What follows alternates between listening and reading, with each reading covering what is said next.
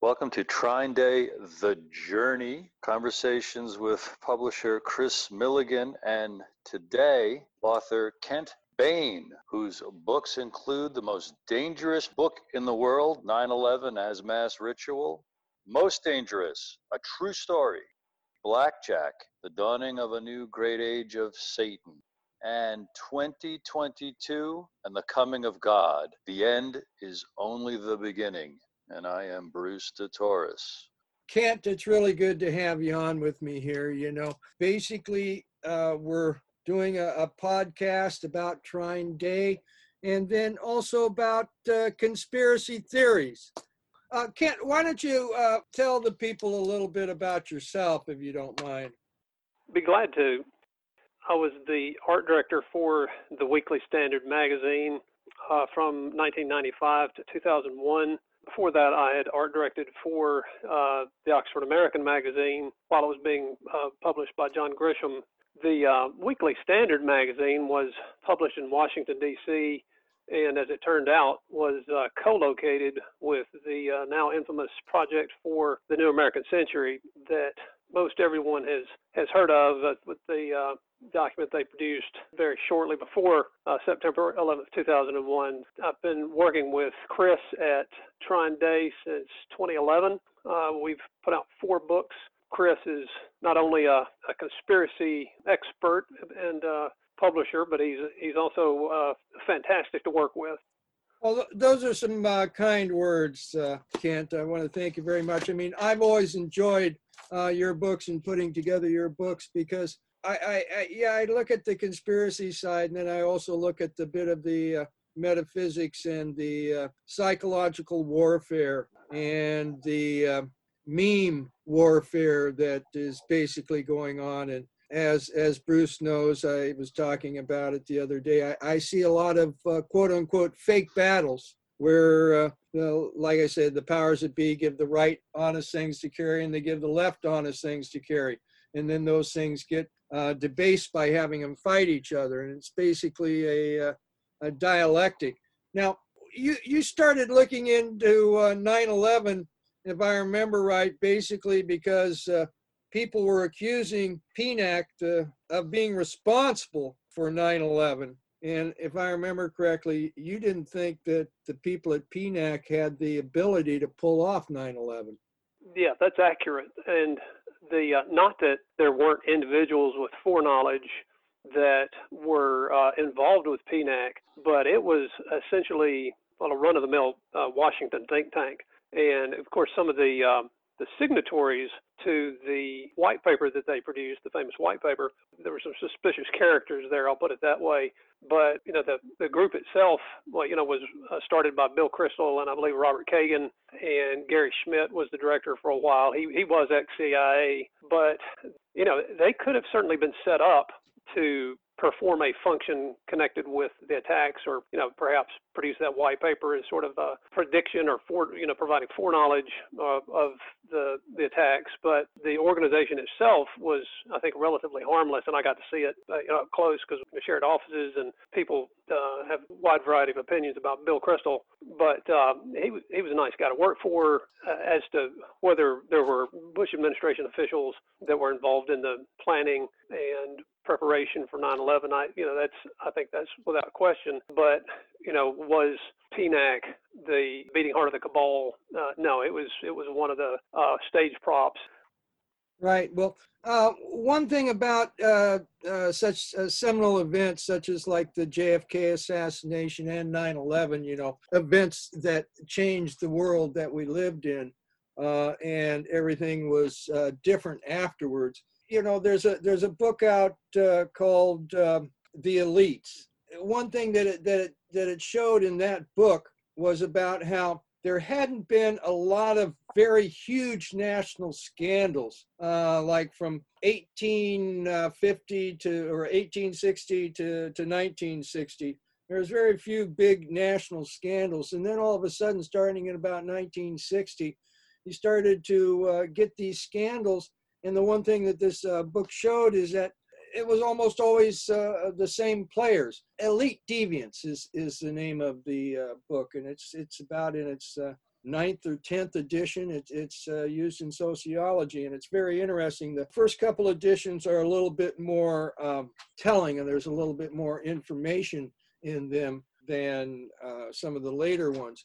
But you know, one thing about uh, these events, they they have to kind of come out of nowhere. Uh, to blindside the American uh, American public, they put the public into shock. And once you're in shock you can be manipulated right left and center. And you know they they smash the archetypes and then they bring the archetypes back up in the way that they want. And anybody who was alive and saw the uptake to the kennedy assassination and lives today knows that we live in a completely different country a completely different social system now, Kent, when you started looking at 9 11, was there any, what was the first thing that when you really started looking at it that just really made you say, there's something hinky going on here? Because did you believe, what, what story did you believe when you first looked at it? Did you believe the government story? Uh, I was completely uh, asleep, if you will, on you know September 11th, 2001 itself, and uh, 2009. I guess I started paying attention doing some reading and research and and slowly uh, developed an interest and b- began encountering stories and uh, articles and uh, you know assertions that were so outlandish that I I just thought there's no way that the bulk of this could be true. The there's a uh, majority of this has to be just made up or disinformation. And one of the reasons I you know set out to write the book, well, I didn't set out to write the book. I, I set out to kind of disprove the more bizarre conspiracy theories just for my own satisfaction. And then over the course of tons of research, reading, and discussions with people like yourself, it ended up writing a, a, a, book about it because what in fact I uh, uncovered without a background, uh, you know, an academic background really, or any uh, previous research uh, on uh, psychological warfare, you know occult practices. It was a it was a very steep learning curve, but as I got up to speed on all of the necessary topics, you know, I realized that there was not just a conspiracy, but it was one of the most massive conspiracies that the world has ever been confronted with. And so I went from uh, agnostic and a, to a non-believer to uh, crafting what I refer to as the mother of all conspiracy theories hence uh, the title of the, the book, The Most Dangerous Book in the World. You know, I'm still of the opinion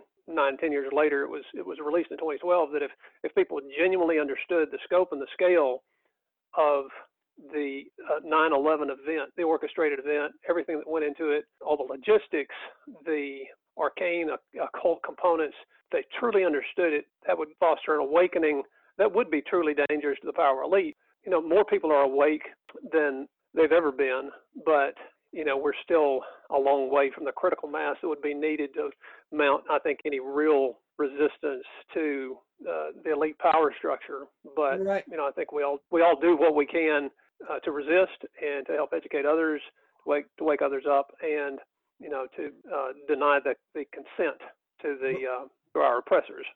Right now, I you know I find that uh, it has been just a long time, and that the uh, awareness that you know we are trying to create out there in the people is also being used uh, against that awareness. In other words, it's being used to fight what I call these fake battles. In other words, people are using information uh, such as in your book and talking about a uh, long standing um, conspiracy and whatnot and are and are using that to say, well, those are the people that are that are uh, that Trump is fighting and blah blah blah.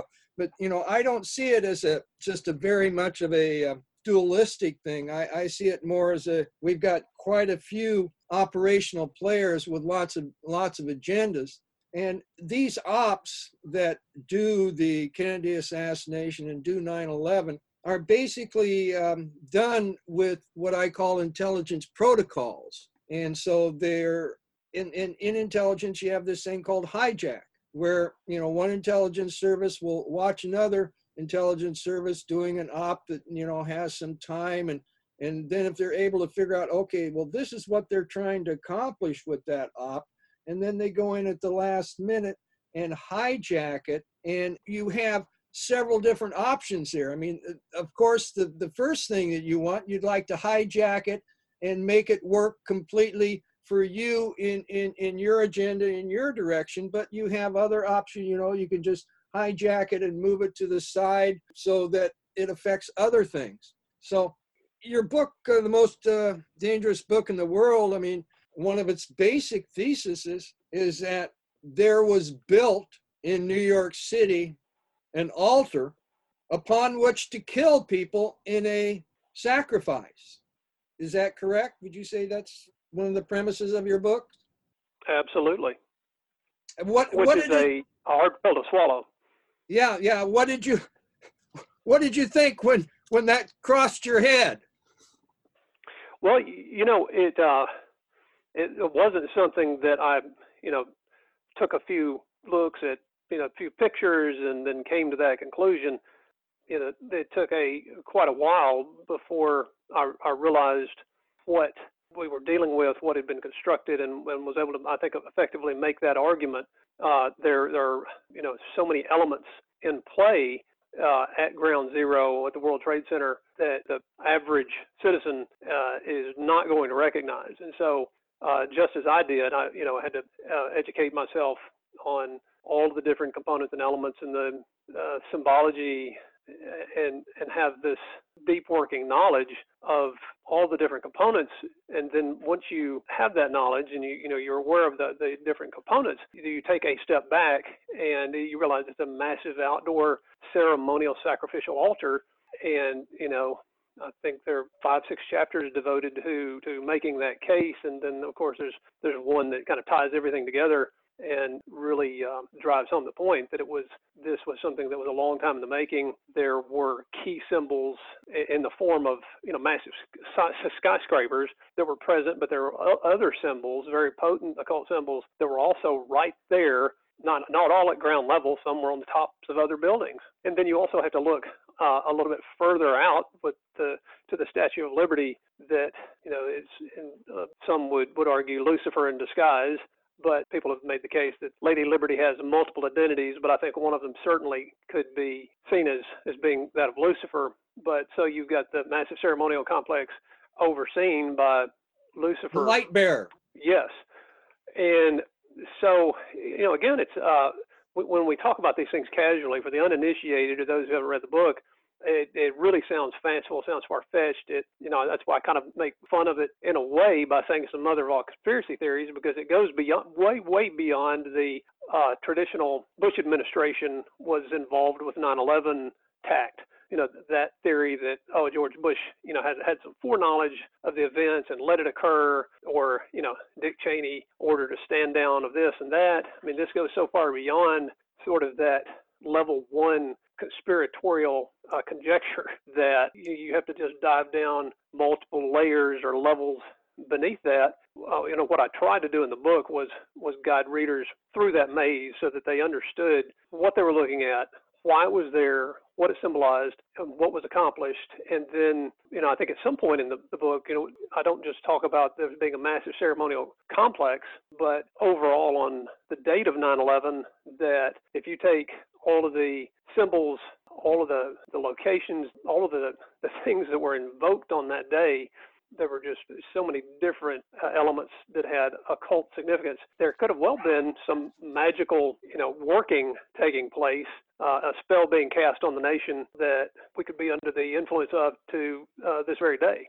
Right, right. Well, it, you know, I mean, one reason I, you know, I, I enjoyed your book was because it, you know, it comported with uh, my understanding of the uh, secret societal system, uh, um, the Order of Skull and Bones, uh, the Brotherhood of Death. You look at them and they're they're very much uh, using occult practices within uh, their lodge.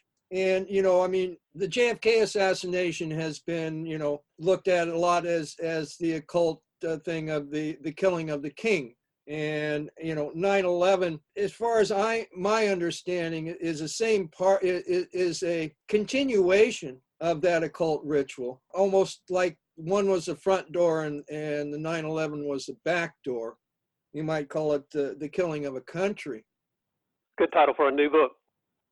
right Secret Societies and Psychological Warfare by uh, Michael Hoffman. Can you uh, say a little bit about that book? Yeah, the um, it's genius level analysis and research, um, and uh, just recently learned that uh, Michael Hoffman is working on a, um, a, sequel to Secret Societies that should be coming out in, in several months. But I had noted, you know, the presence of any number of, of elements and had begun to put together the outline or the skeleton of an occult script for 9/11. But reading Michael Hoffman's book, Secret Societies and Psychological Warfare, really helped me understand in, in detail, based on prior incidents of false flags, psychological warfare that was conducted on the American public, to help me really understand the true scope and scale of September 11th. And so I was, I guess you could say I was on the right track to begin with, but that really uh, helped me have a full understanding. And you know, I would encourage anyone who's not read that book to go back and read it, even though it's I don't know what 20 years old, Kris. Oh uh, yeah, it's no. still well worth. It, I mean, there, there's really uh, there are not too many books that I would say that they're they're you read and you feel like there's something magical going on. Like like the author was tapped into a live wire and was you know communicating wisdom from beyond, but or, or was operating on a level that most people just uh, don't ever see. But well, he, uh, let, let, us say he pierced the veil. And absolutely. That's why I included part of that in uh, in fleshing out Skull and Bones. Now, your second book, Most Dangerous, really brought a true story. Right, because of things that happened to you, and then because you started looking at these things, then you started to see how, quote unquote, you know, the powers that be use these in, events to continue to quote unquote program us. Why don't you explain a little bit about that book and what happened? Well, when I was working on the first book, you know, it crossed my mind that if I have discovered what I think I've discovered, if I'm if if my assessment is correct, there might be some people that would not want this material uh, to see the light of day, or they might not be pleased that it's it's being published. Uh, at some point, I kind of just dismissed that. I thought if this is not supposed to see the inside of a bookstore, if this is not supposed to be published, it won't be published. You know, it'll disappear. The you know, it's just not uh, worth worrying about. Well, I probably should have paid a little bit more attention to my intuition because there were uh, a series of things that involved my, my mother and myself and my, my son that took place during uh, 2013, uh, the the uh, year following the publishing of, of 9/11's uh, mass ritual. And as it turned out, that uh, same year was the 50th anniversary of the JFK assassination, and somehow I ended up being sort of tangentially mixed up or caught up in uh, a whole series of events that year. I played a, a bit part in the the script, but the series of ongoing events that took place over the full year of 2013, in which the uh, the cryptocracy, as Michael Hoffman refers to them, you know, the, the global elite, they commemorated the killing of the king in, in Dallas in 1963. Well, 50 years later, they didn't just, uh, you know, pop a bottle of champagne and, and recall the good times.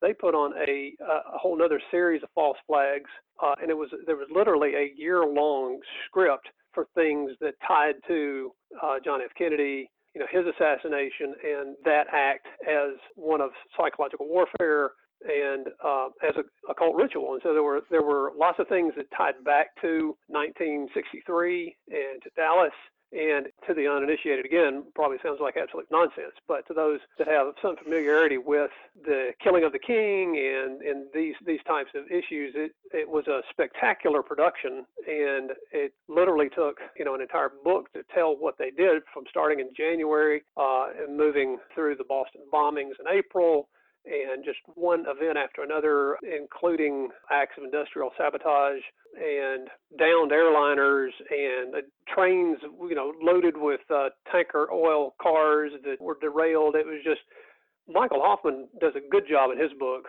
of laying out some of the incidents that took place in, in the early 80s and, and into the 90s. And so there's a, a template that you you know that is created that you can follow that you can recognize. And so when things begin unfolding, they usually are. They, you know, seem to the average person to be completely unconnected. You know, they're they're taking place in different locations and they're of different types. But if you know the format the recipe that the uh, elite follow, you can you can start to connect the dots. You can recognize patterns, and it was uh, actually uh, in 2013 it was fairly easy, at least for me, to start connecting those dots and seeing things taking place all over the, the United States and actually uh, around the globe to a, to a lesser extent that connected to this the 50th anniversary is called the Golden Jubilee. So this was the Golden Jubilee of the killing of the king, and it was celebrated by the global elite on a global scale. Primarily, the celebratory activities took place in the United States, but this is a mega ritual that that most people have not heard of. I mean, everybody's heard of the JFK assassination. Everybody's familiar with 9/11, but this year-long series of commemorative events in, in 2013 is, far less well known. But it was an, an absolute spectacular production, and it's hard not to be awed to a certain extent by these things because when you realize how much planning and it, it's gone into something of this nature and, and how, how deep it is and how complex the logistics would be to pull something like this off, and not just the killing of a U.S. president in, in a specific location in a specific manner at a specific time so that it meets the requirements of, you know, a, a cult ritual. You know, it's, you, you um, it, it takes some planning to, to be impressed. Well, you, you you don't want to to uh, you know step over the line and and admire it because you know people die and it's and these these sorts of things are used to you know for great effect and to our our detriment and and to oppress us and manipulate us. But the creativity that goes into it is is truly frightening. Well, you know, part part of the killing of the king ritual is to show the American people that well, hey, you know, these people killed the president and you know it and they got away with it. And at five o'clock, they're clinking their glasses for happy hour. I mean, who, who, who, who are you guys? You know, I mean, these are the people in control. You guys have nothing to say about it all, you know, absolutely. because they, they'd rather people, you know, not even participate. They'd, they'd rather they just go off and, and, and drink themselves to death.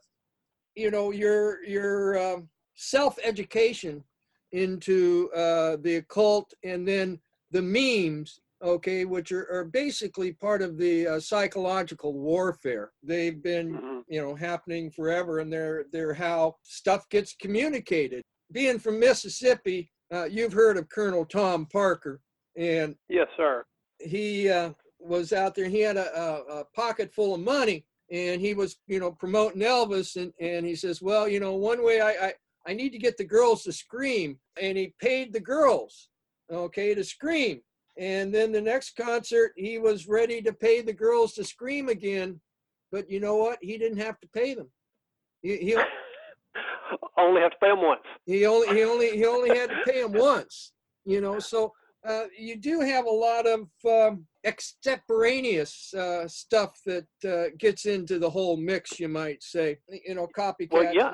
Well, and and uh, you know, speaking of memes, speaking of Elvis, he's one of their favorite memes. I mean, he's he's incorporated into their to their scripts, and that sounds ridiculous to some, but if you know the modus operandi of, of the characters we're talking about, I mean, they've got a wicked sense of humor. I mean, that's that's one of the predominant things that you know you found that I've found, and, and all of these things. It's sardonic. Uh, yeah, we yeah yeah they're they're blowing things up. They're killing people. They're, you know, they're setting the stage for wars and invasions, but they have a hell of a time doing it, and they incorporate really dark, wicked humor into just about everything they do.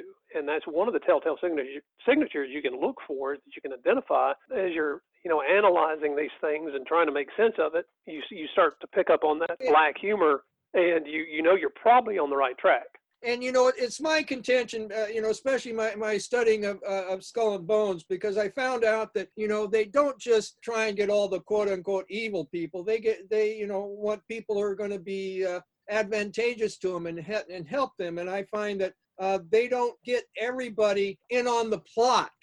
They play them into position so that uh, the people have, uh, you know, no leg to stand on. It's like in the Kennedy assassination, Lee Harvey Oswald was working out of Bobby Kennedy's office. Okay, and so these right. guys manipulated around so that Lee Harvey Oswald gets to be the assassin. I mean, what what does Bobby Kennedy uh, say then? You know, I mean, it, it, it's really mm-hmm. hard. And so now, your your last two books, um, what's the, what's the one about the Satan one? Blackjack. Uh, Blackjack. Blackjack in the end. Okay. Now, a person might read both of those and say, "Well, now wait a minute, Kent, what what do you believe actually?" Or you know, I mean, I always tell people, caveat lector, don't be afraid to uh, read anything, but be careful on what you believe. So, Absolutely. Yeah, the uh, you could read both books two or three times and, and still wonder what I personally believe, and I, I may or may not tell you.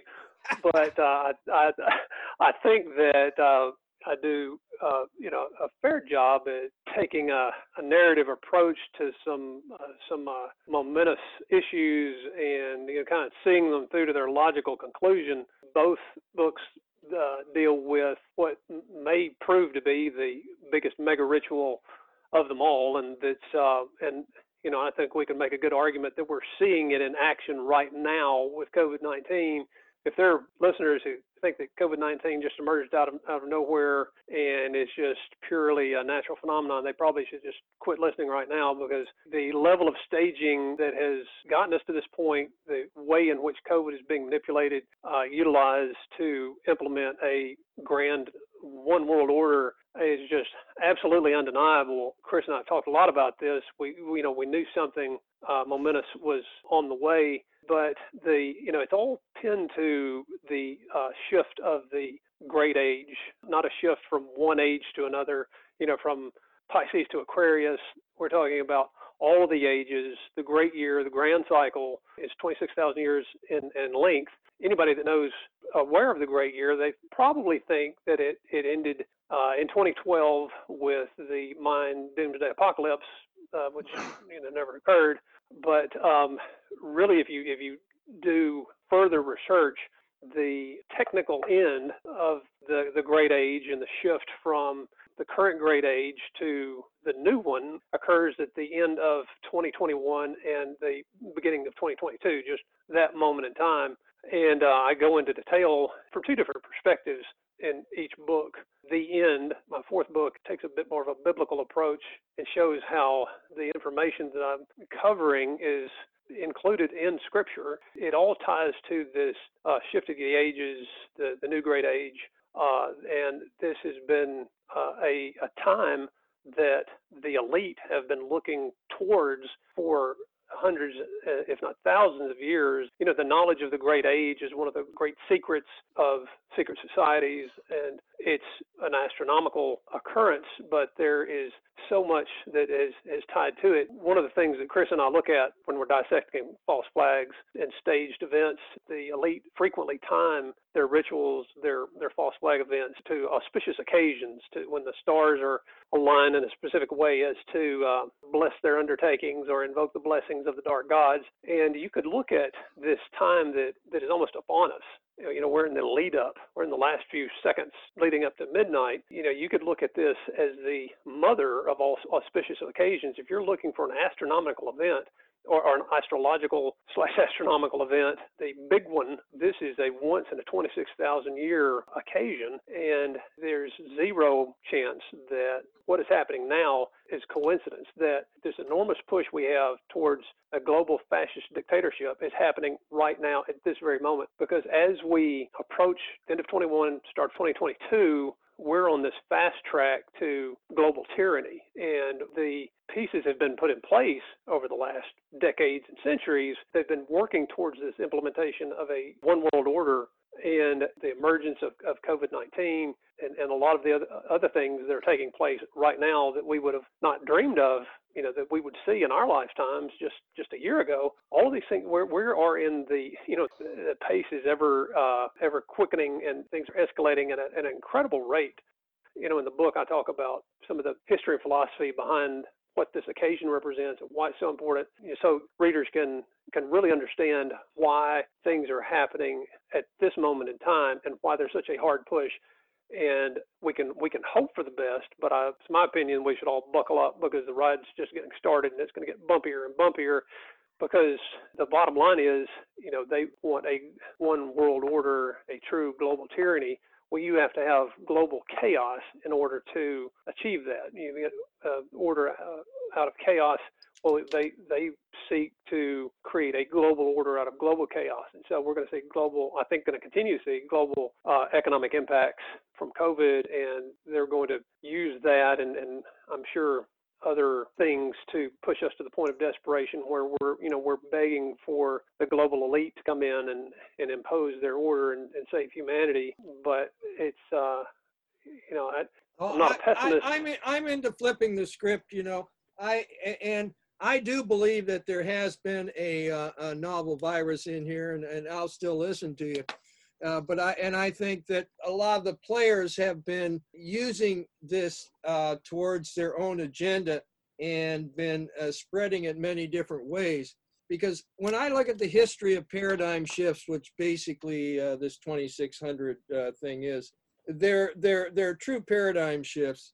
And I, I wrote this in the publisher's foreword, and I, I, I believe this that the uh, the quintessence of creation will overwhelm and astound and subsume its critics. And I don't know, I I just feel very good, and I think good things are going to happen because again, I, I think it's a fake fight uh, between globalists and nationalists, and I think it's being used to control us to think that okay, these things are all bad and and and, and whatnot because we do live on one planet, on one ball, and I truly think that what's going to end up. I mean, these people try to, to uh, coordinate their quote unquote evil plans all the time. And Trump got elected, and then the, about the very next day after the inauguration, you, you, had the Women's World March or something like that. And I, I went down to one of these here in Eugene. And I mean, it was a huge crowd of people. Okay, now if uh, Hillary would have won, you wouldn't have had that huge crowd of people you know, it, it sometimes takes these types of event, okay, for the people to stand up and to realize, you know, what it is uh, for them to do. So, you know, maybe I'm just a, a, a foolish uh, person, but that's my belief and that's my understanding of of what's to be. So Kris, where did Lee Harvey Oswald work in uh, Bobby's office? How well did Bobby know or was aware of this asset or agent Lee Harvey Oswald? Um, Lee Harvey Oswald was in Russia, right? Yeah. And he and he needed to get permission and money to come back to the United States. Okay, there's several people that had to sign on to the paperwork that had to get him back in one of those main people to sign that paperwork was uh, Robert F. Kennedy as Attorney General. Well, uh, Kent, you have any last things you want to uh, say today? Well, it has been fun, and it's it's always fun to to work with you and, and visit with you. And you know, I hope that uh, this series is going to reach some uh, new folks, and that people will pick up the Day titles and get educated. Uh, Day's books were part of my self-education, so who knows? There might be somebody out there that's that's listening, watching that is a future TrineDay author. Could be. Could be. Could be. Kent, thank you very much for your time. Onward. Amen. Onward.